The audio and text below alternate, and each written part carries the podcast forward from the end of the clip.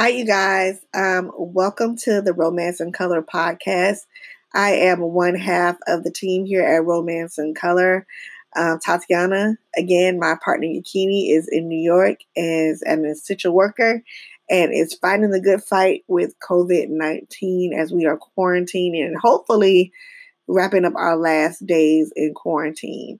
And speaking of last days, today marks our close of our first season of our podcast. Yay! And so I want to end on a super high note with our last um, interview uh, with Savannah Frierson. Um, but last week we talked to um, NG Peltier, Natalie Peltier, all the way in the in the beautiful island of Trinidad and Tobago. Um, and we talked a lot about her writing, her Caribbean heritage, um, what she wanted to express with her writing. And most of all, if that episode did not make y'all hungry and we talked about food and soca and make you want to run out and get some Caribbean food, I don't know what's wrong with y'all. but it was such a good um, episode, and I hope you all enjoyed it because I really enjoyed listening and talking to uh, Natalie. But this episode, we talked to Savannah Frierson. Uh, she is a Harvard educated South Carolina girl, born and raised uh, from the South, um, and has worked in many facets of, of publishing and media and things like that. But she's also a writer. And she made me rethink the idea of what a romance novel looks like. Because of her in her latest work, she is um, talking about a polyamorous relationship and how that can be positive and romantic for some folks. But I don't want to get too much away. I want you all to uh, listen to Savannah in this interview. Um, and I hope you all, in our watching a romance segment last week, took a look at Hollywood um, on Netflix uh, with Ryan Murphy, which is so good. And um, speaking of polyamory, there's some stuff in there about polyamory too. But you know what? I'm not going to say another word. Without further ado, please listen to our last interview in our Writing in Color series with author Savannah Frierson. Thank you, Savannah, for joining us at Romance and Color. Um, you are the last author in our Writing in Color series that we've been doing uh, for the month of May and June. Uh, so thank you so much for um, coming on and talking about um, your work and craft and publishing and all that good stuff. But before we get started, I want to know a little bit about you because your tagline kind of drew me in where you were talking about you, you write happily ever afters for late bloomers. And I just feel like as a late bloomer, that just really resonated with me. that really resonated with me. Yeah. Um, so can you tell us a little bit about um, your work and and and um, what kind of drove you to writing or inspired you to write romance novels?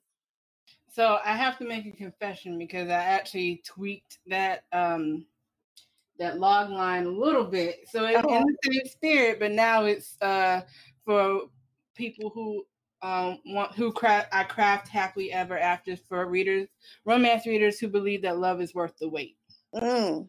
Okay. Um, okay. Um, same vein, but you know, I think it's um, it, I think it says a lot more than just people who are late bloomers. I think I know, I know. I I want readers to understand that they deserve to have the trans transcendent love that they actually want. They don't have mm-hmm. to settle for anything because they are afraid to be alone because everybody else got somebody or because mm-hmm. that's just what they think they're supposed to do on some schedule that nobody really cares about but them in in right. all honesty. Um, right. So you know, late bloomer on one hand, but to me that I think it sound late bloomer implies yeah different um, Have, yeah, or they didn't have a hand in it, or it wasn't mm-hmm. intentional. But mm-hmm. waiting, mm-hmm. you know, waiting is not necessarily passive. Right. Waiting can be that there can be such a thing as active waiting. Um, mm-hmm. And I think that I have evolved as a writer from when I started to now. Just all of my heroines, usually they're not even looking. They're not even like actually sitting, you know, quote unquote, by the phone waiting. They're just living life. Mm-hmm. And then here comes the trans transcendent love. And then right. like, hold on, wait a minute. Like I was good. I was right. I had I had a situation set up, and then here you come, and so now I gotta figure out what that means. Right. To right. encounter that that transcendent love. What does that mean? How do you mm-hmm. change, or how do you stay the same? Mm-hmm. You know, because everybody who you love and who loves you influences who you are. Right. Um, and so that's that's the journey that my characters have to have to go through in my novels. Sometimes it's not light and easy. Sometimes they really got to go through some things, but mm-hmm. ultimately at the end of it, there there is a happily ever after at the end of it. Mm-hmm. You know, I, I, think, and I really think that's important for Black women to know that there is a happily ever ever after at the end of it. We rarely get to see ourselves, yes, as that person, as having that person, mm-hmm. or being that person. But you can be that person you have mm-hmm. the right to want to be that person. Mm-hmm. And so that's what I create, or at least I try to create in the in the works that I write. Mm-hmm. Yeah, and I, I hear what you're saying about kind of transforming it from late bloomers to somebody who's actively waiting because, like you said, late blooming kind of implies that the person doesn't have agency and what's like going right. on or what's happening to them. Whereas if you're active, you know, you made a choice to wait. You made a choice to you know, say I deserve a love that should look like X, Y, and Z, you know, whatever that is. Right.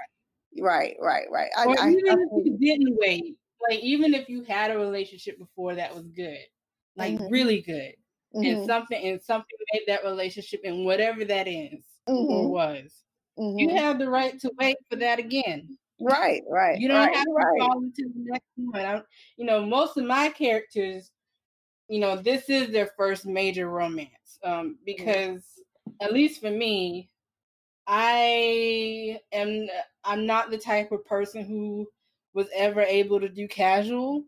Mm-hmm. Um, and I think there is something good about being able to do casual or being or actually being I don't want to say easy because that sounds flippant, but mm-hmm being more willing to take a chance mm-hmm. and mm-hmm. reckon and, and or the threshold for wanting to take a chance i guess right right, right. you know more so I, because i don't think that's I don't think that's settling but i don't know you know you know how people say like you know when you know mm-hmm. and like I, I don't know yet I don't know yet. That's basically where yeah. I am. And yeah. all of my characters and most of my characters, like, I don't know yet. Like, mm, yeah. some of them been close, but like, I don't, you know. And so yeah. I feel like there's a space for having romances featuring heroines who, like, I, I still don't know yet. yeah, yeah, I agree. I agree. So, yeah. Yeah, there are women out there who are reading, like, you know, when they're reading a romance novel, they're like, you know, you know, they're not saying they're jaded, but they're just kind of right. like, come on now, it doesn't, you know, it's not gonna happen like this. So there is room for somebody with that sort of not really jaded, but at the same time they have more of a realistic view of of romance. Like, hey, you know, it may not happen like this. It may it may look a little different. It may, you know, feel a little different. I don't know if it's gonna happen yet. You know, that type of thing. You're right. You're totally right. So when did you fall in love? First, fall in love with romance novels themselves. Um.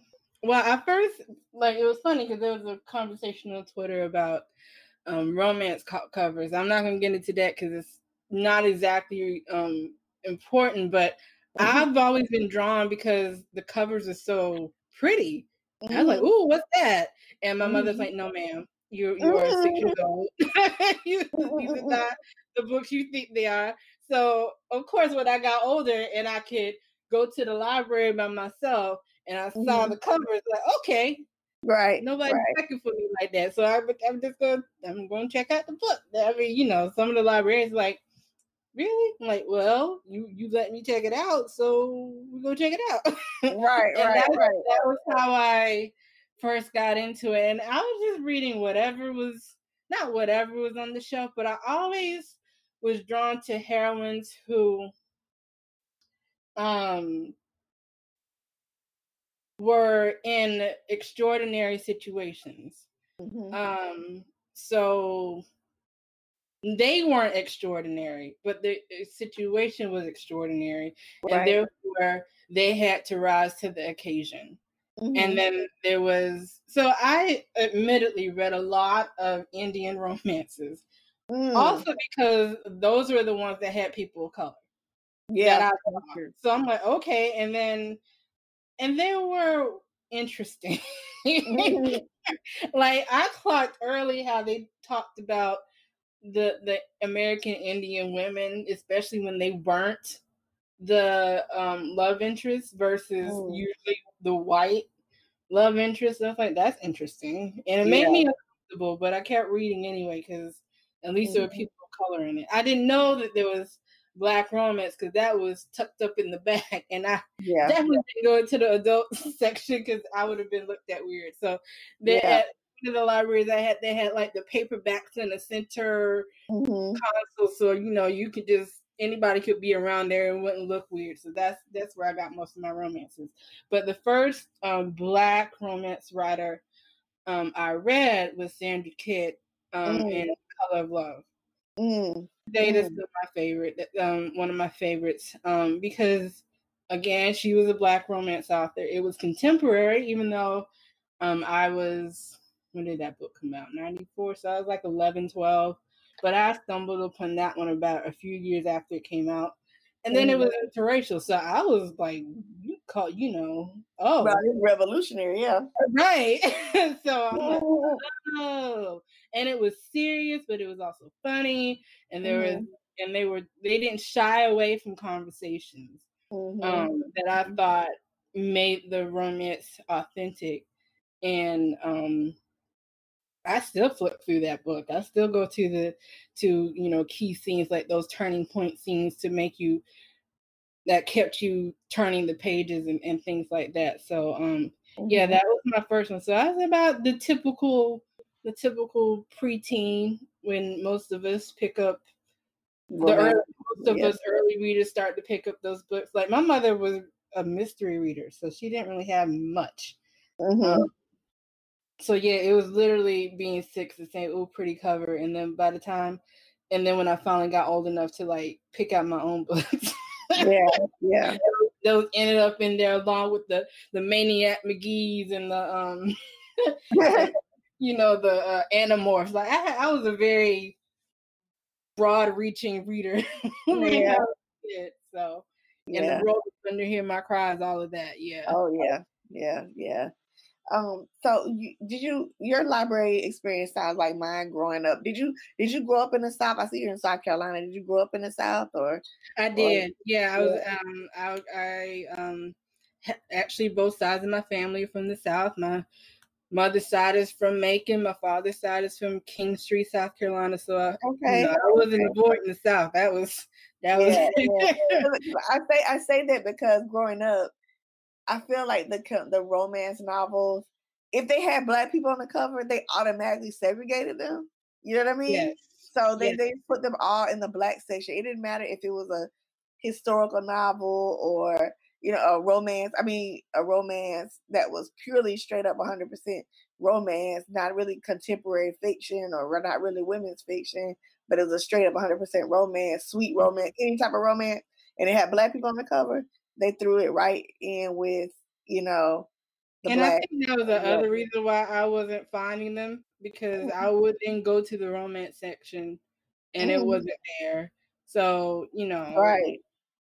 If I, you know, I think I stumbled upon the black romances when I had to look up a Maya Angelou or you know, like, yeah. oh, yeah, like, oh, that's what is. Yeah, But by yeah. then I was um in college and mm-hmm. didn't really read a lot of romance in college. I, I was reading other like things so I could graduate.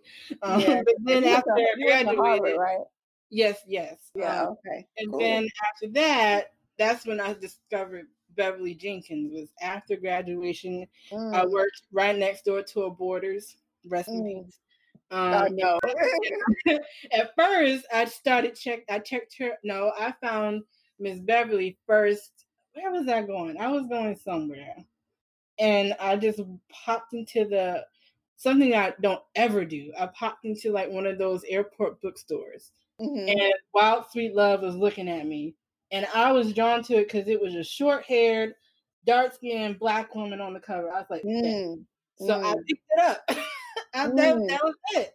And she Yeah. had me from there. And so I downloaded every single ebook. And this was back, there was no Kindle back then. There was Right. the Adobe digital editions, which were hard.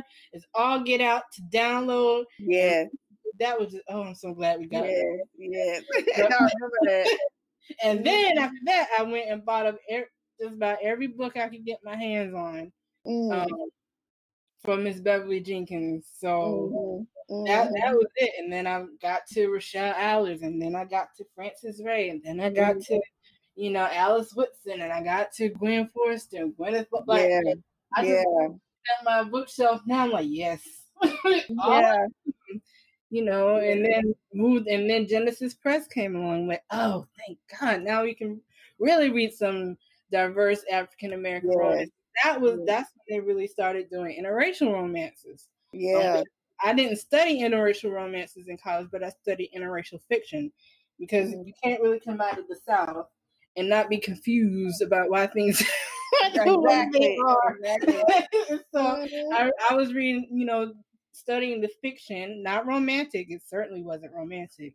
And then I was like, well, I'm going to marry what I did in college with my love for romances. And that's how I Mhm. started writing Mhm. primarily interracial romances. But yeah, and then Genesis Press, and you get introduced to all these fantastic Seressia Glass and Crystal Bright and Crystal Mhm. Hub, like all these, all the Right.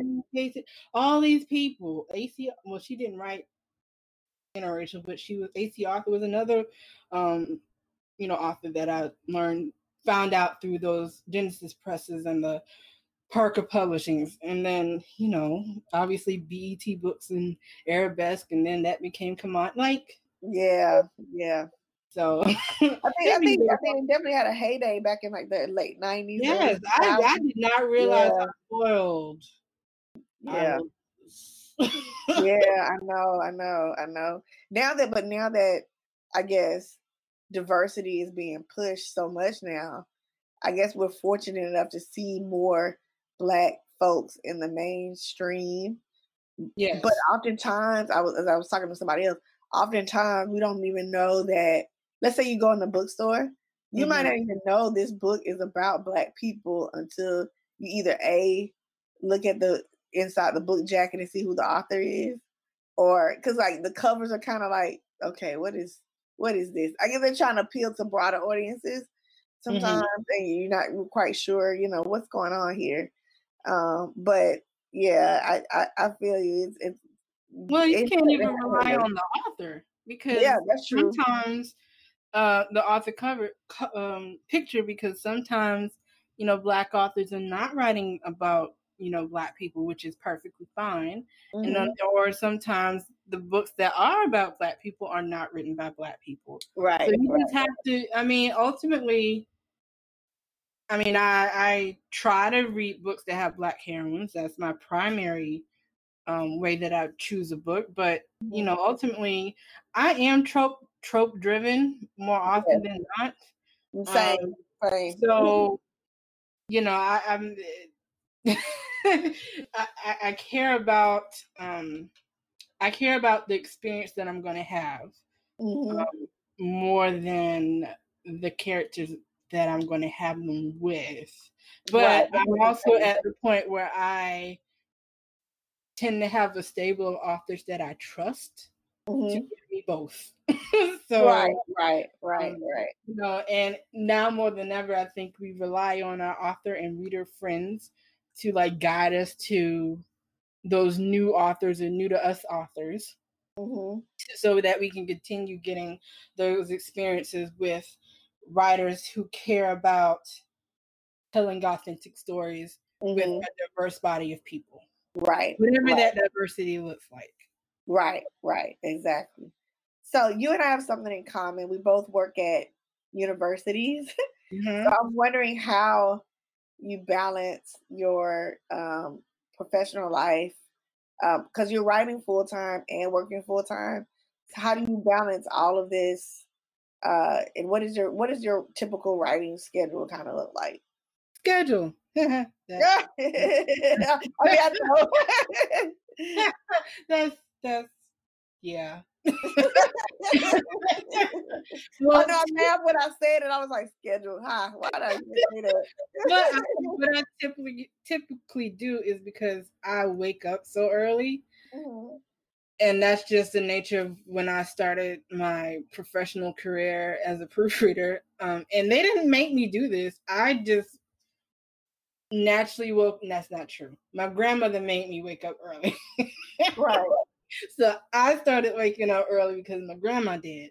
And mm-hmm. I lived in the country, so there was definitely a crow that if my grandmother didn't give me up, that that crow, that not crow, that um mm-hmm. rooster did. Mm-hmm. Was crowing. That's what I was trying to say. So if my grandmother didn't wake me up, the rooster crowing did. Um, and that was usually before dawn. So whenever dawn happens, I'm usually up before that. Um, mm-hmm. right now, there's a bird that likes to chirp right before dawn. And I'm like, yo, really? Oh, so I don't really. the universe, the world is like, it's time for you to wake up. And my grandma literally said, Girl, if the sun is up, you should be too. And I said, Yes, mm-hmm. ma'am. So that's how that's how I do it. So in the mornings, I use the, those that those few minutes or however long that is um, to write something. Right. Then I get ready go to work. And luckily, I'm able to leave work a little earlier than just about all my other coworkers because I'm usually the first in the building. And so mm-hmm. I have a substantial amount of afternoon to work also to write also. Um but yeah, I usually do the bulk of my writing on the weekends because then I can get up early and then just write mm-hmm. I go to mm-hmm. bed. Wow. Okay. When there's yeah. a moment at work, and this is something that my um, co-workers and my supervisors have been very generous about. If there's a slow moment, they will allow me to write. Mm-hmm. Mm-hmm. But especially when I was a proofreader, they're like, sometimes I didn't get a project to proofread, and it's like, well, well I'm not going to just sit here. right, right, right. Even, and the funny thing is that um, when I was working there, just about everybody was a literary something. So I had mm-hmm. one coworker who was a playwright, another coworker who did writing on her own, another coworker who did. I mean, so we were definitely literary. So yeah, you know, I kind of learned how to um, get in where I can fit in um, mm-hmm. when it comes to that. Um, but yeah, I'm schedule. I don't. I just know that if I have something to do, I need to work however I need to work to get it done by then. That's ultimately how that goes down. And does your does your kind of past experience as a proofreader kind of factor into how you work or how you write? Yeah, it does. that sounded disappointing. Like, yeah, yeah, unfortunately, it does. Um, I this is what my agent actually says. Like, you have some of the cleanest manuscripts. oh wow! that I ever.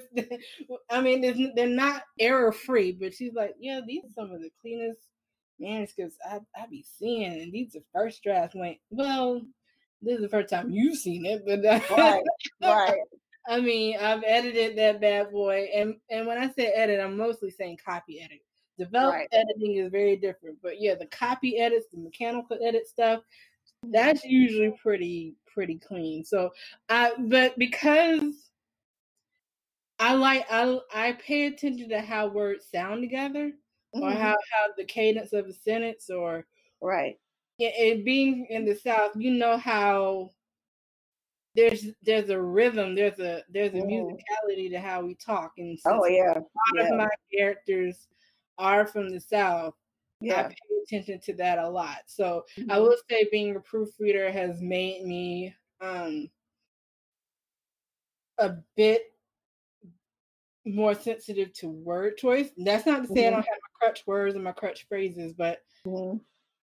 I care if I if there's obvious repetition and I didn't want it. If that right that makes right. sense. Yeah. Yeah, yeah, totally, totally. That totally makes sense. So what so so you kind of touched on something I wanted to talk about next, which was you talk about the kind of musicality of the South and living in the South and being from the South. How much of your experience as a Southern Black woman, um, you know, how much of that informs what you're writing, and how much of that do you build upon the world that you're you're writing, you know, um, for your romance novel? all of it. um, I, and I'm not saying that to to be cute, but right, I'm, right. saying it slow because it's a, a, like okay. So the thesis that I wrote for, to so I could graduate college ended up being um, reconstructing Jada Channing. And I made a deliberate decision that when she's talking to her family and her friends, especially her close family and her close friends. She's going to speak in dialect. So she's going to drop her G's and she's going to say, like, she's going to, she's going to say gonna, you know, yeah. she's talking to, you know, people who aren't friends or, or in more formal settings, she's going to speak in a very different way. Mm-hmm. And I remember reading a review saying that well, she didn't go go to Harvard because she doesn't talk the way that. what? Harvard What's the most ridiculous thing I've heard? And I'm like, well, yes, and and to be fair, there are people in the there were other people in the reviews who were like, well, she's doing that on purpose. Like I understand the concept of code switching. I know what what's going on, right. um, but I thought that was interesting. And the reason why I wrote, because I wrote that in the thesis, mm-hmm. and they understood that. And this is, and I said this to somebody else because I think I was feeling feeling a little um not nervous, but hesitant about even doing that. But then mm-hmm. I had to say, well, you know what? I went to Harvard, and when I am not in a formal setting, I certainly Right, right, right, right. in standard English. I just don't. So I, mean, um, I think you know that's just so absurd to me. That's just yeah. so absurd because I mean, some of our greatest literary minds, particularly in the African American canon, wrote in dialect. So I mean, what we would? I was just talking about this with my sister. She was like, "Remember when we had to read um not Roll of Thunder, even though there's dialect in that. But remember when you had to read Their Eyes Are Watching God and your yes. classmates were like, I can't read. right, right. Oh, look at me. And, I, and I'm just like, this is clear as bell. I don't understand. What yeah. Like, she's writing phonetically, just say it, and right. it's going to be what it is. Right. No, but, but what I was also saying was like, well, you know, the point is, is that the character Jada and reconstructing Jada Channing mm-hmm. who went to Harvard, she was in a certain environment for 18 years. Mm-hmm. She was at Harvard University for four.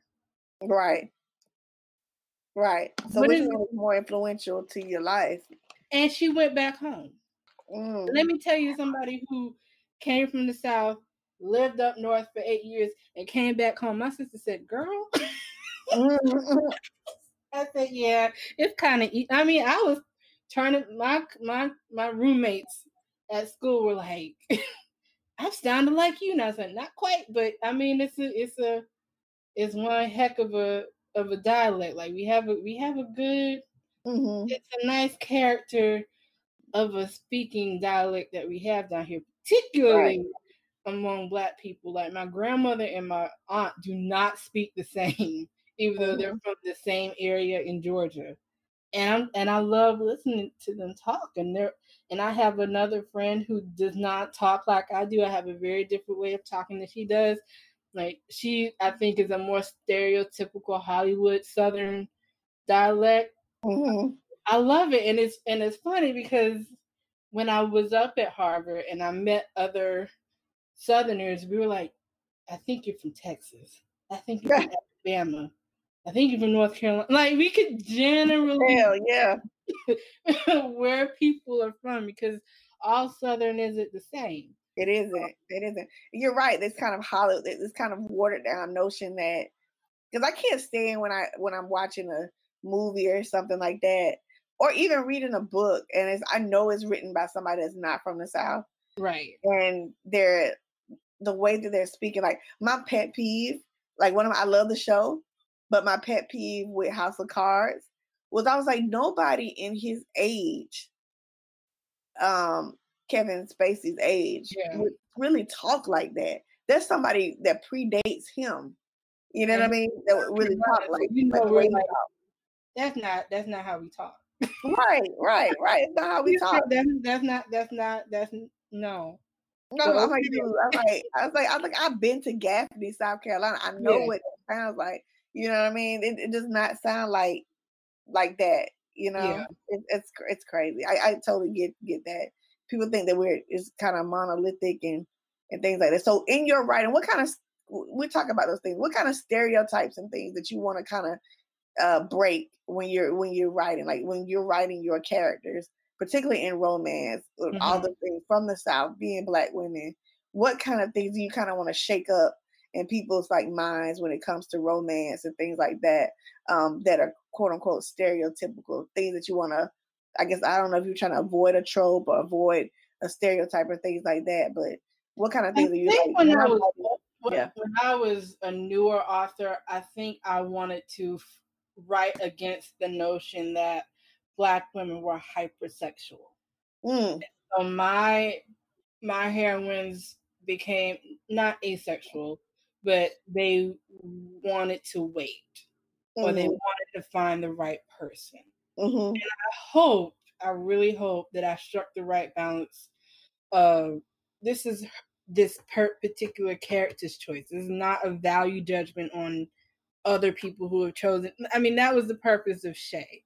Um, the Mhm. Shay who is Jada's, who is Jada's best friend, basically her sister. Like, Deshay was more of a quote unquote stereotypical rough edge black girl, but Deshay was also an entrepreneur. Deshay was she I don't want to say overcome, but she blazed a path for herself that you know society would have written her off for. You know, like right, right. Was Jada's support system. Deshay was the one who was like, "What we not finna do." when it came to Jada, Deshay was the one who was like, "Girl, you better go get your happiness, however you need to mm-hmm. get." You know, so I was trying to present a different type, not type, a different.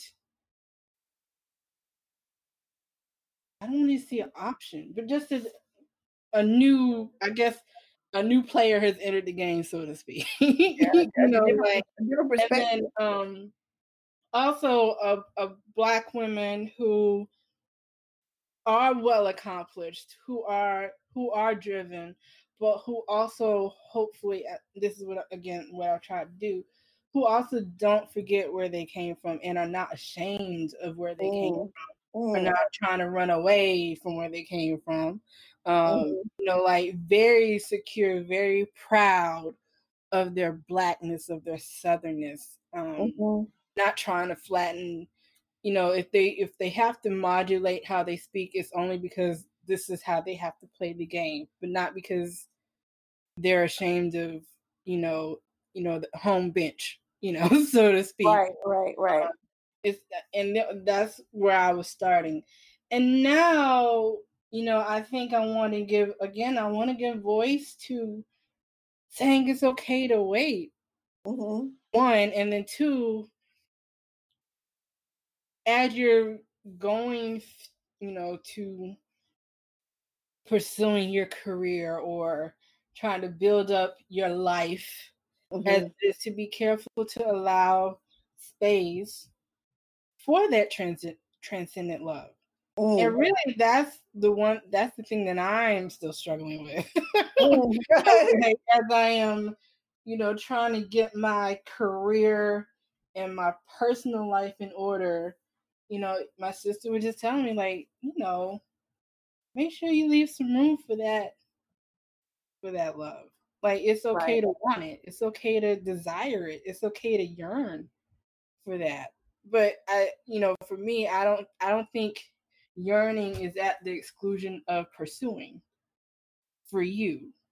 I don't know. if I'm making that make sense, but I- it makes sense. It makes sense. I- you know, I think at least in my generation, we were always told, especially this is a thing that you hear for black women, you don't need a man. It's like, but it's not about need.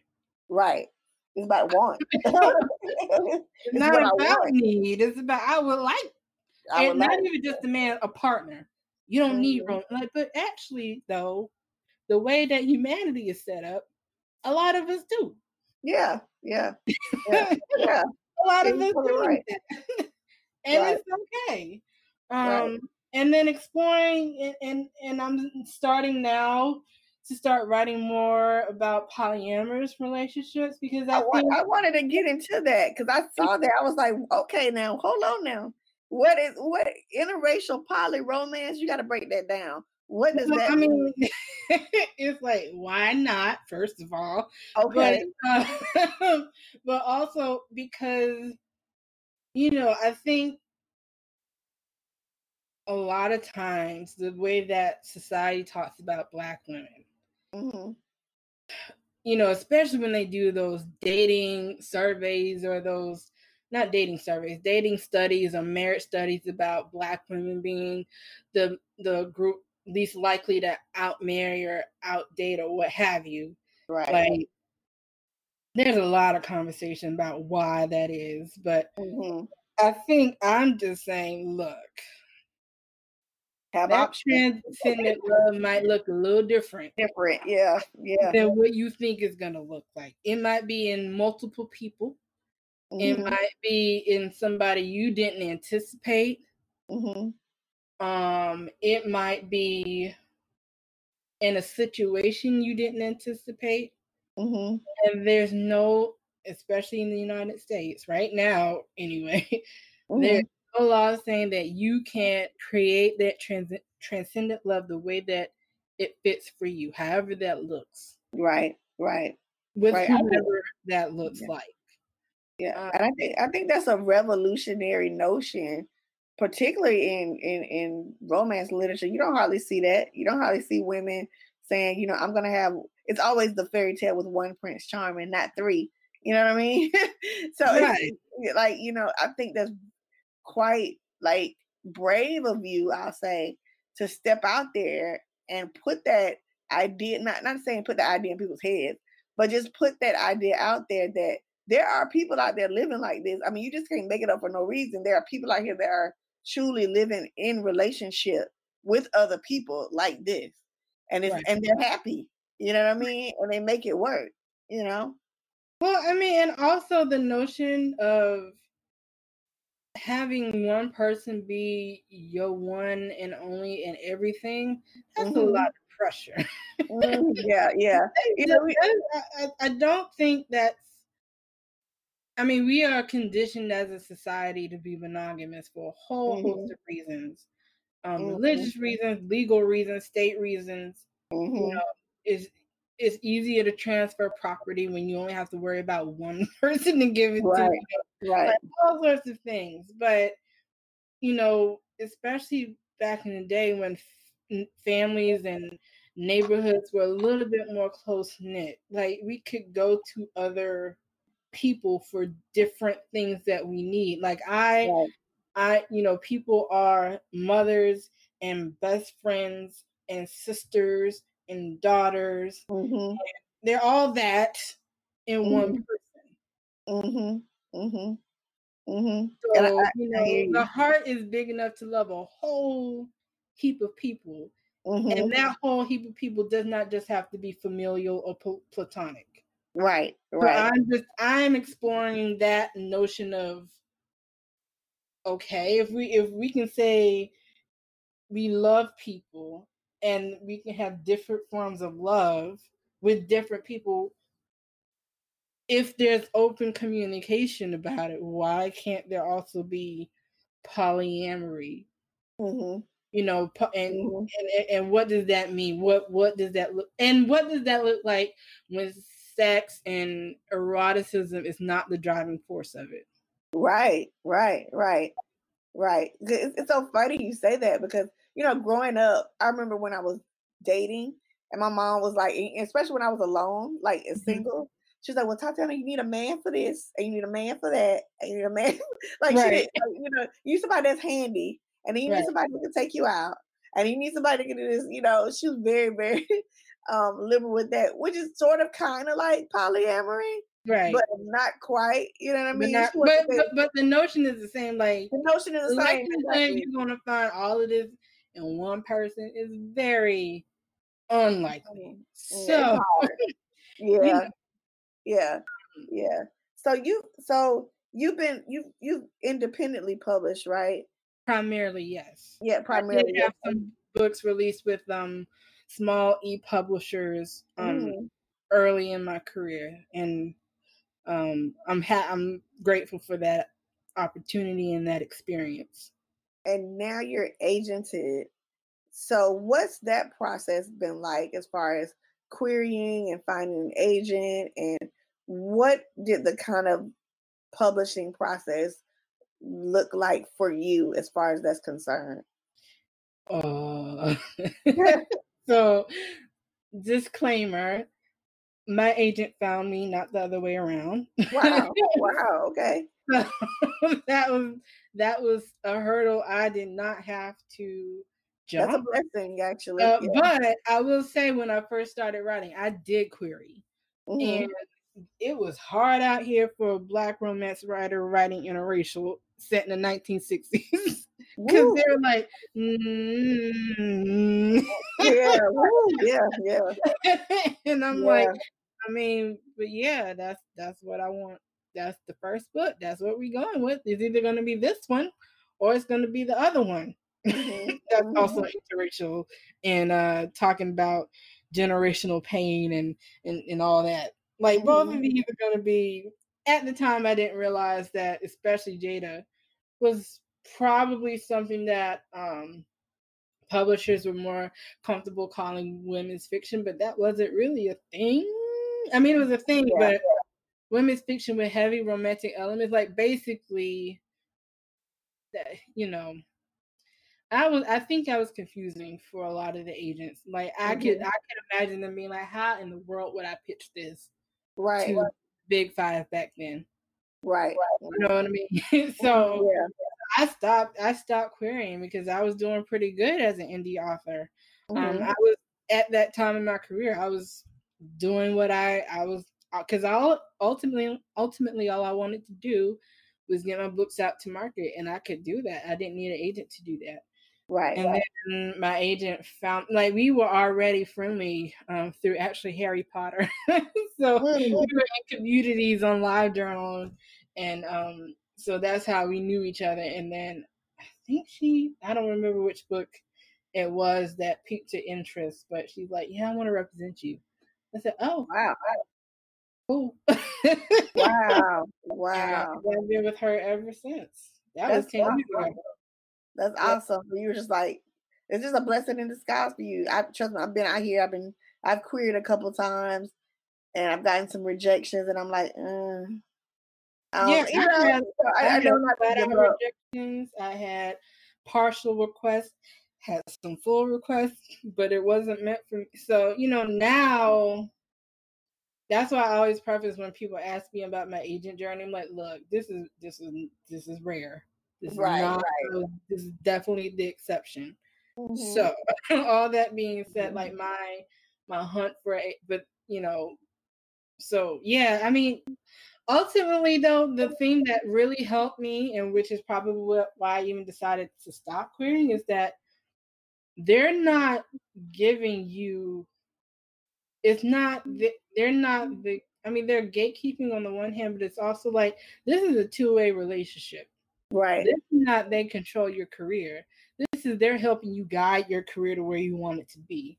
Right. And if agent isn't going to get you where you want to go, then don't work with that person. And, right. it's not personal.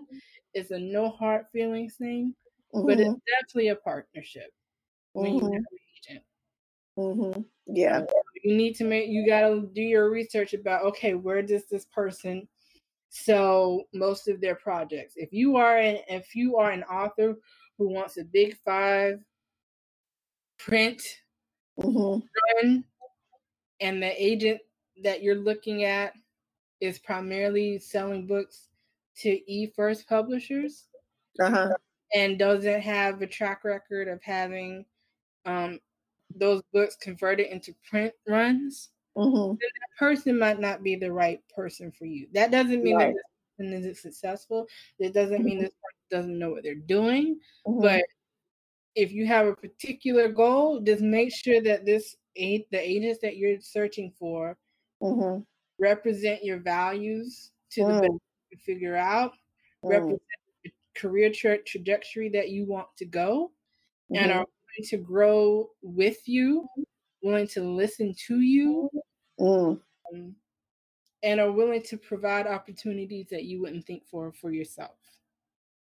So Was it was it important for you to have an agent who was also a person of color? Um, I think yes. I don't think it was a conscious thing. Mm-hmm. Um, Kind of organically happened. yes, Mhm. I I think I just cared like they wouldn't shut down my projects Right, and right. tell me that this is I can't sell like you know. Other, Mhm. Obviously, then I can't work with you if you don't think you can sell it. Not Right. as a negative, it's just like clearly we're not going to be able to work together. But I will Mhm. say that has definitely helped. that Mhm. she is a person of color who can understand what that means to navigate a industry an industry that is still pretty homogenous in a whole lot of ways Yeah, yeah, for me and my career yeah, yeah, yeah, So, yeah. uh, yeah, the the publishing industry is still primarily middle class to upper middle class white and women kind of being the like you said gatekeepers of what is being disseminated out there for folks to read you know um, and if they don't understand you and your nuances and, and things that you're trying to express then you may not have that relate you know they may not advocate for you the way you want them to advocate for you and this isn't Right. to say they can't they're not saying they can't what- exactly i want that to be very clear that is not to say that they can't right Um, but it, you know, since the biggest book sellers now are the big, big box stores. They're the WalMarts, they're the Targets, they're the. Mhm. They're not the Barnes. I mean, Barnes and Noble is still pop, you know, important. amazon yeah You know, so that that that is. I mean, and I'm speaking mainly for print. hmm So they have certain markets that they have to think about how is this going to sell. So like, you know, certain titles will obviously sell better in the South. There's a bigger black population versus other titles that probably won't sell as well right in right. America, where there's not as much particular, excuse me, particular diversity. hmm So I mean, I, I, I mean, there's a numbers and there's a numbers issue. There's a demographic issue. There's a distrib. There's all sorts of things. So hmm yeah what's got to balance, and and and it's the problem that you see also in you know the music industry. Think about how flat the popular music industry is right now. I, I yeah so true you know the the '90s there was all sorts of different music on the radio. right right right like I could hear Nirvana, and then the next song would be that's too early, but why not? C+C Music Factory, and then the song after that is Tony Bratt. Like there was all yeah sorts yeah of diversity on, yeah on the top four, and now it's like everything sounds same. So sounds the you know, same sounds but alike that's because those that, that music are sure bets. right right right It's Right. harder now for people to take chances on things. I Mm. get it, especially now when entertainment is so fractured. Like consumers have more choice now than ever. So how do you That's make true. sure they choose you? You go with the bet. So I mean, I understand. It's Mhm. just frustrating, but that's why it's so good that indie publishing does not have the stigma that it used to have. right right right So, you know, as long as we can figure out how to make it work in all the distribution channels, that's, Mhm. that's, what we're, that's what we're trying to do now. At least that's what I'm trying to do. Figure Right. out how to get in on those traditional publishing deals? How can I improve upon my indie publishing? How can I enter the audio book space? How can I, you know, why why not do you know merchandising? Why not try to figure out how to get one of these books into a different medium like theater or movies or tell like you know that's that's and that's why you kind of want an agent now. Right you know right. how to negotiate those sub rights that you can't really do with kindle because that's not what it's set up to do. Exactly but you know, everybody's journey everybody's goal is different. Everybody is not trying to be a new york times bestseller and that is perfectly fine. Yeah whatever and and also like you might not be at this stage yet. Yeah. like it took me time to decide, yeah, I want to do this now. yeah everybody doesn't everybody's first book is not gonna come out and be the blockbuster you know?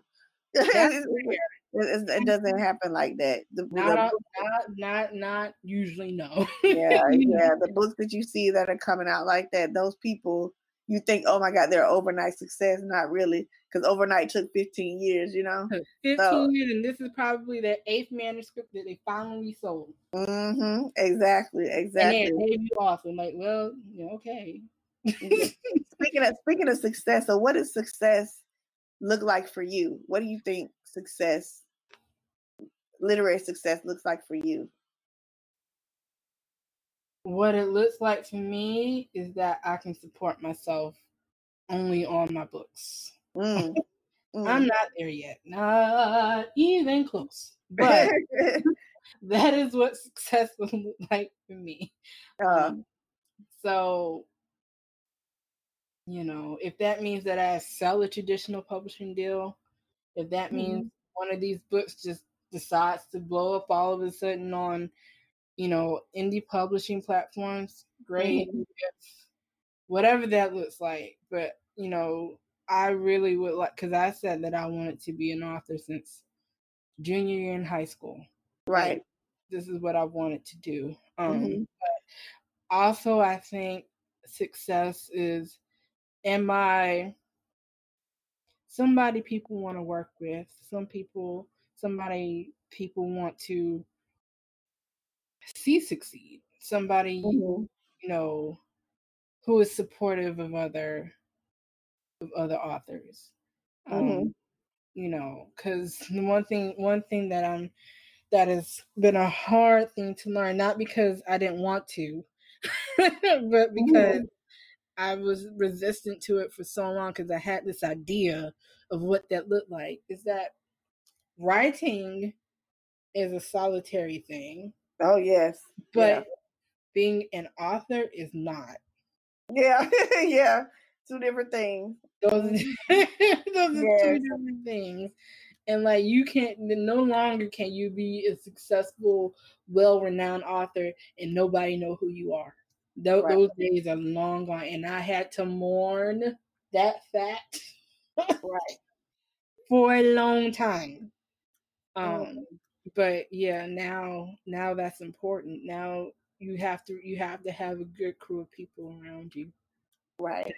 you and keep you motivated, keep you because this this this can be solitary as all get out. And one thing I am also working about is being kinder to myself, speaking to myself with love Mhm. and criticism. Mhm. Um, and sometimes you need people to help you with that. Yeah.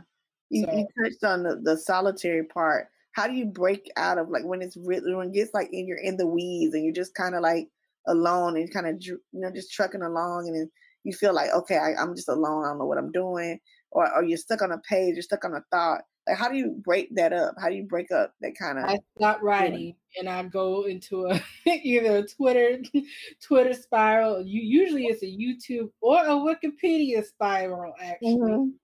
Um, or actually I just start listening to music that makes me sing and dance.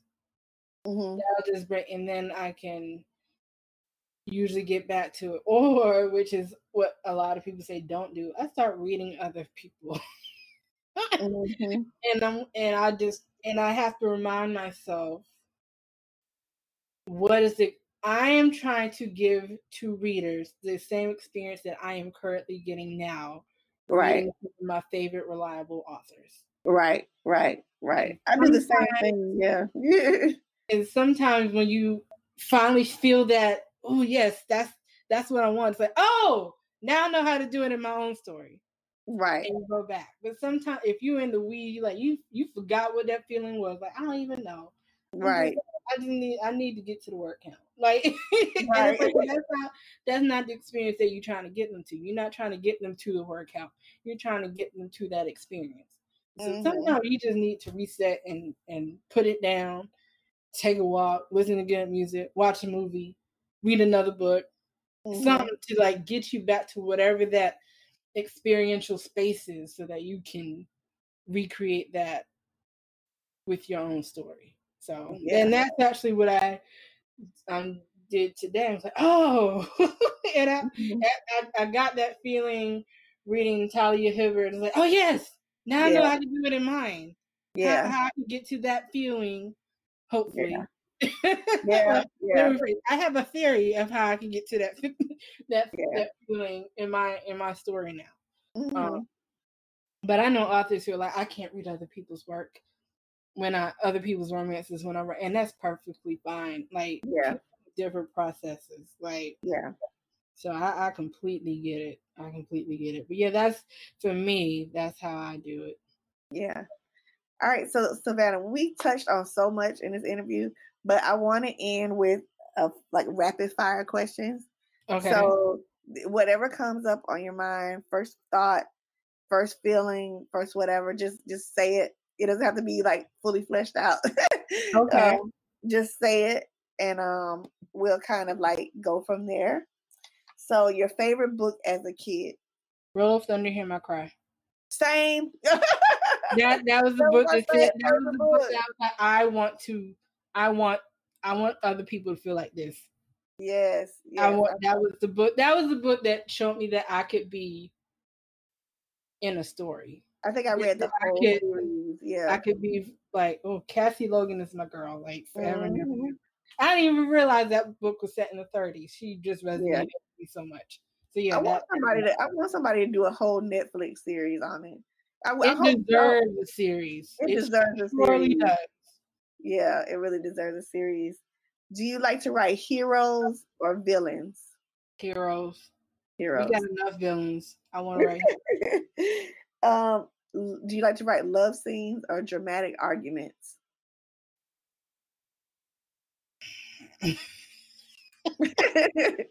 Actually, neither. I like slice of life. Okay, okay. I, I, like slice of life, but if okay. I had to pick between the two, probably love scenes. Okay, okay. I know this is a little controversial because these are two different mediums and things don't always translate mm-hmm. uh, well. But eh, what's the best book to movie that you've seen?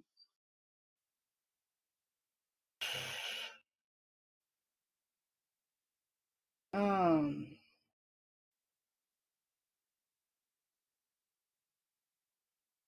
If you have, you can say none. I, I, I, can't think of any off top. Um, mm-hmm. Yeah, no, I, I, can't think of, and I think it's because there's so many movies that are mm-hmm. adapted from books that I don't even know at this point. Yeah, like, I've never heard of. So I, I, I really, I, I can't. I'm not. I don't watch enough movies to know mm-hmm. adaptation. So I, yeah, I don't think I can answer that. Okay, your favorite place to write? My bed, and I shouldn't, but yeah. um, with an advance, what will be or has been your biggest purchase? Paying off my debt. I know that's right. if I ever got an advance, that would be where. But but but barring that, it will probably be a trip that I really want to go on. Yeah, yeah. So book reviews to read or not to read. As far I, as your own book reviews. I don't, but I think I'm gonna start. Uh, I'm, I'm gonna say no. well, the reason why I say that I'm probably gonna start is because they'll tell you. I mean, first of all, they have the right to their opinion, right?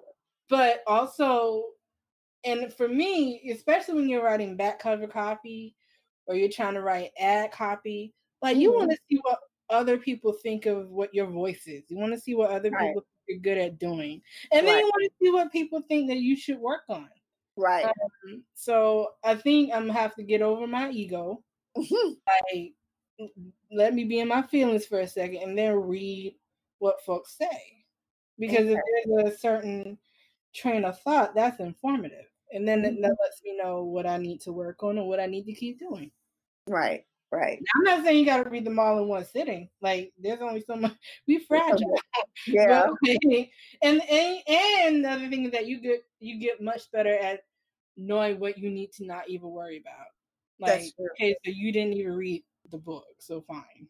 Right. Right. You or or like if if they expected a trope and they didn't get it, what was in the back copy that they thought they were going to get? That they, Mhm. you know, things like that.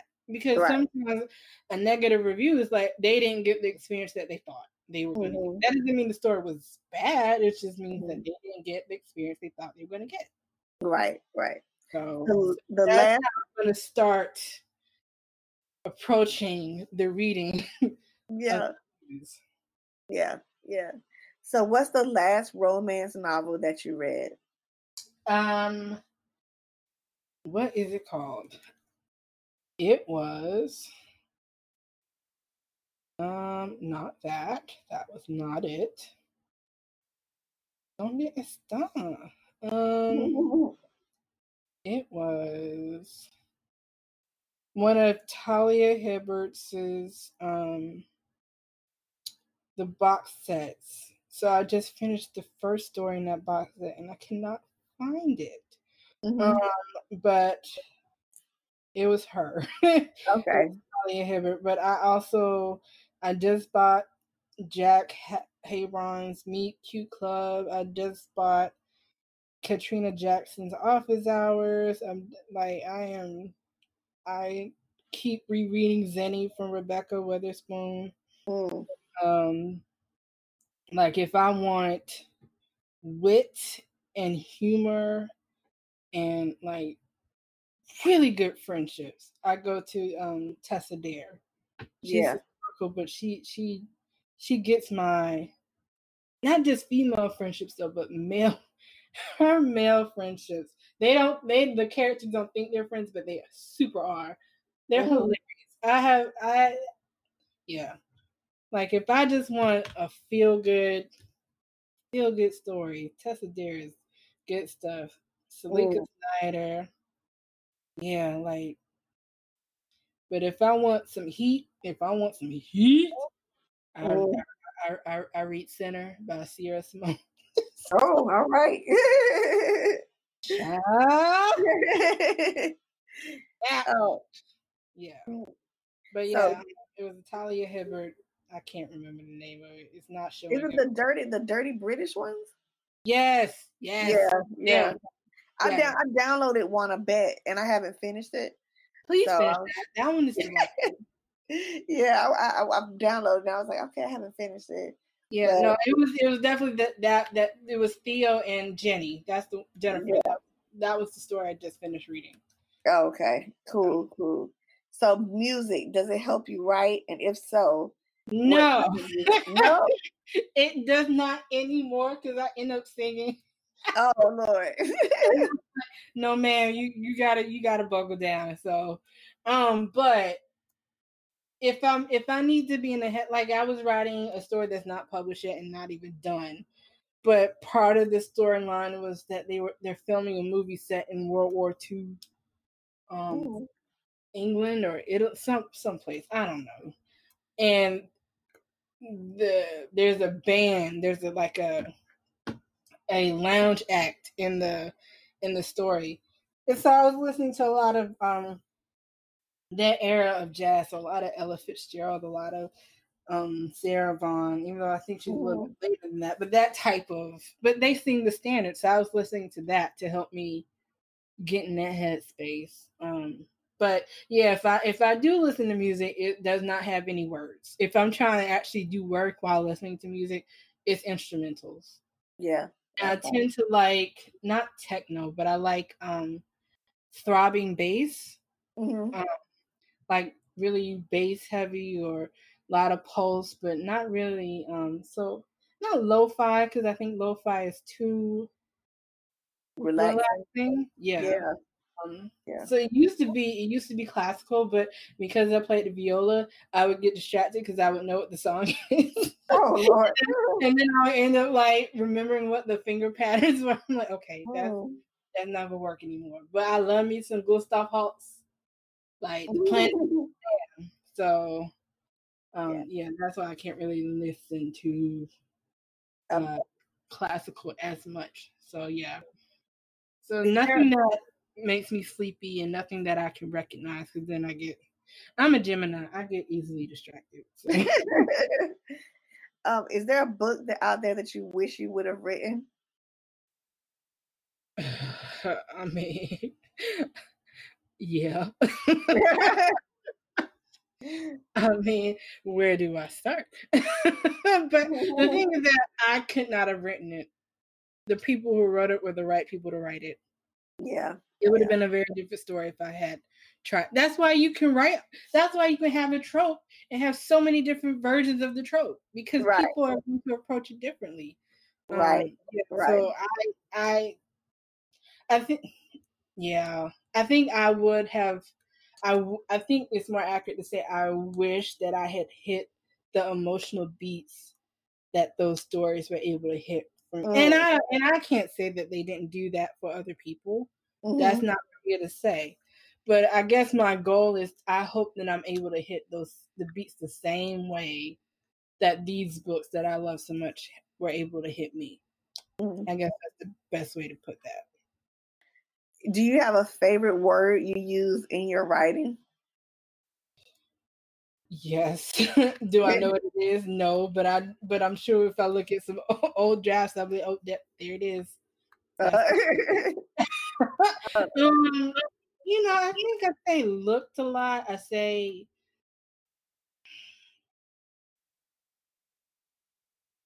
you know, I I say because a lot. I know when I write, I say because, and I'll start a sentence with because. I know you're not supposed to, but I don't care.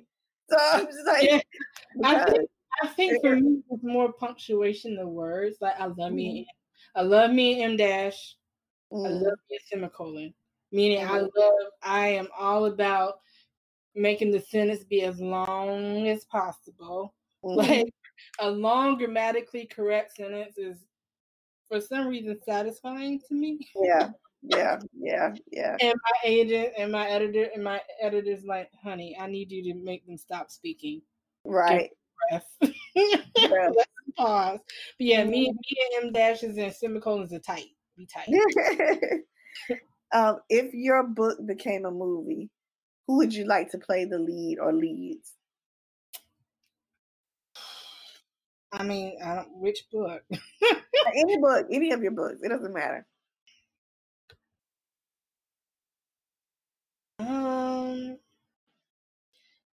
I think she's a little bit older now, but I think that Nicole Beharie would make a good Coralie Simmons. Mm, mm.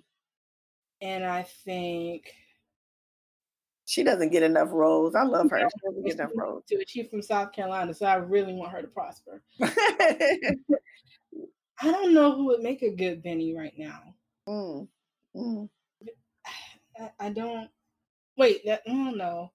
I think Benny is more of a, a vibe mhm. more than a look. Like he, he has a pretty I'm not gonna say basic, but he has blue eyes and brown hair, but he has a it's a the funny thing is I think I had just seen some I, I, mm, yeah, Benny is hard.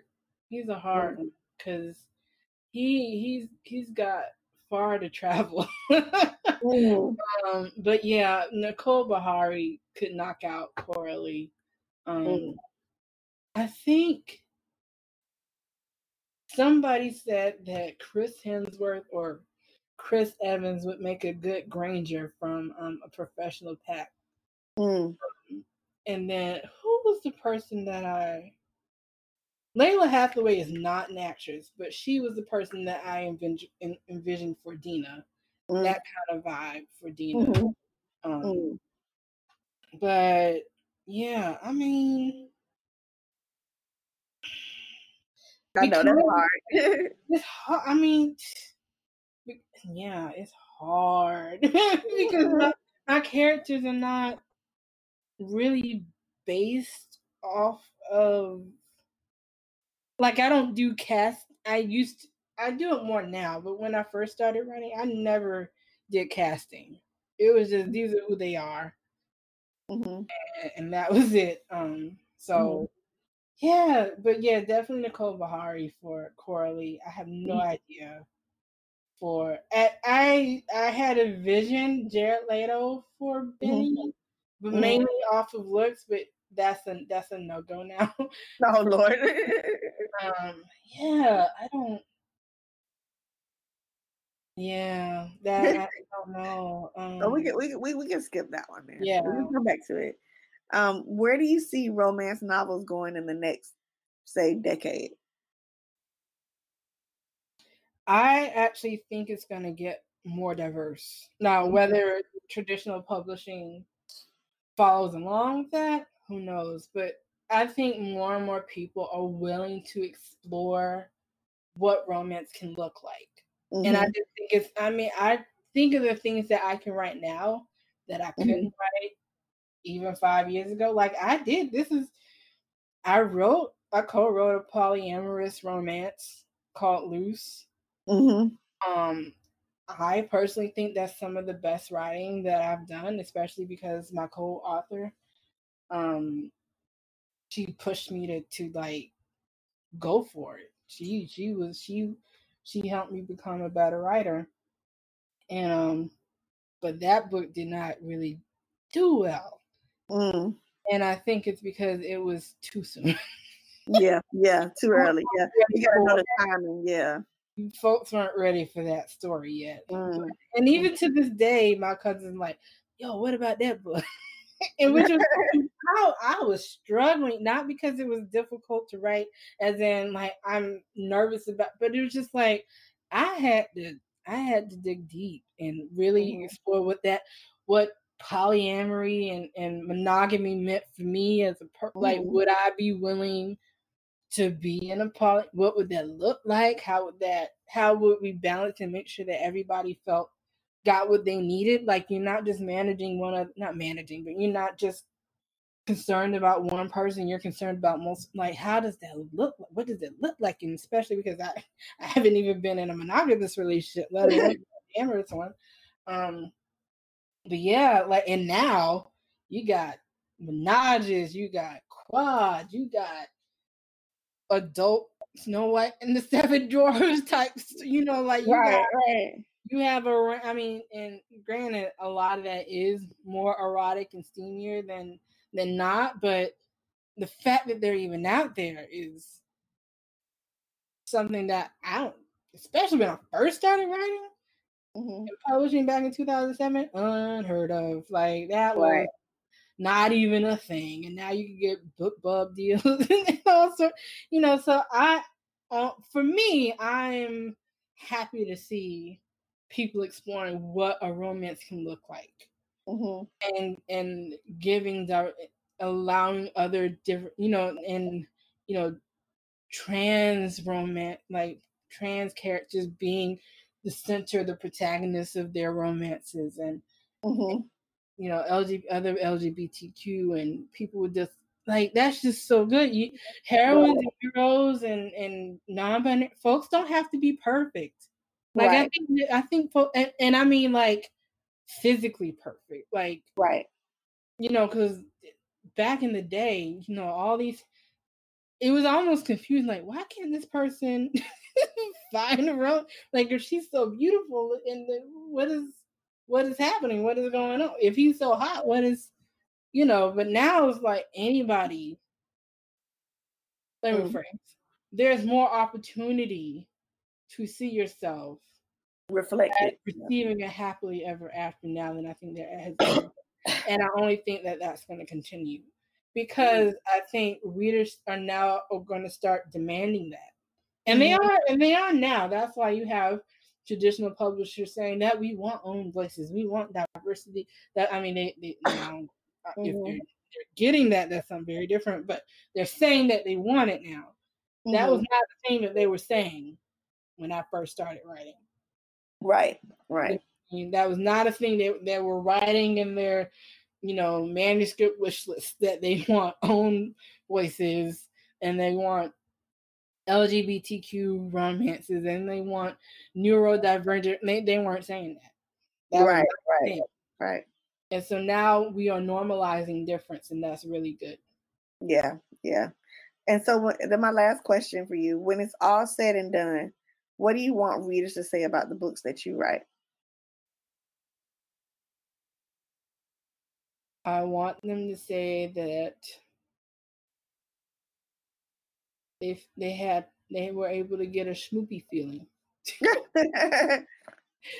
I want them to feel schmoopy. I want them to say that that was I am I am I am glad that I gave my time to this book. Mm. Or eh, or I didn't regret giving my time to this book. Mm. Mm. I'm not yeah. even asking to be somebody's favorite. I'm just mm-hmm. asking that they feel like that was a worthwhile experience. Right. Right. And if it's not, you know, I'll do better with the next book, hopefully. Right. Right. But, I mean, that's really all. I think that's at the heart. I think that's really what we all want. Like, mm-hmm. I want, I want, I want readers to feel seen, however mm-hmm. that needs to look. But I want them to feel seen, and I want them to feel like they did not waste their time. Right. My book. Right. Right. Well, thank you so much, Savannah. This has been an awesome, awesome conversation. I can keep talking to you for like a, another hour, but yep. but um, I know we got other things to do. But this has been amazing, and thank you so much. And um, I'm with you on you know giving people that story that they need that that is going to make them feel like you said schloopy. Yeah. Schloopy. make them feel schloopy. yeah. so thank you so much for talking to me. Thank you for having me. I appreciate this, and you know, you know, keep doing what you're doing. You know, like they, like Toni Morrison said, if you don't see the book that you want to see, or if you don't have the multimedia presence that you want to see, then you got to create it. And so that's yeah. I, I live by that. Yeah. Thank you so much. Thank you so much. You're very welcome. Let's see.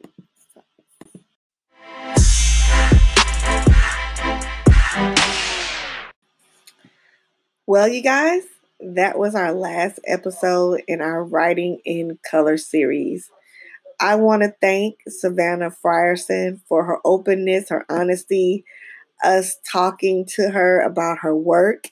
Um, you can find Savannah on Twitter and Instagram at SJF Books. That's SJF Books.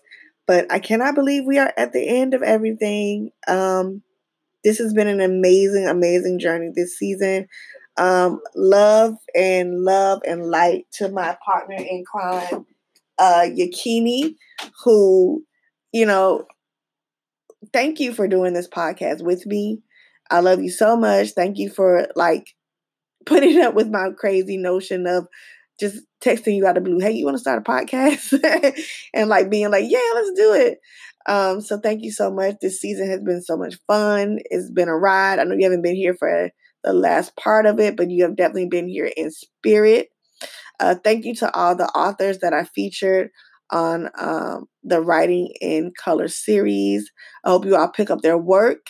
I hope you all follow them on Instagram and Twitter and other social media areas and their websites. Um, I hope it inspires you. If nothing else, I hope it inspires you to write.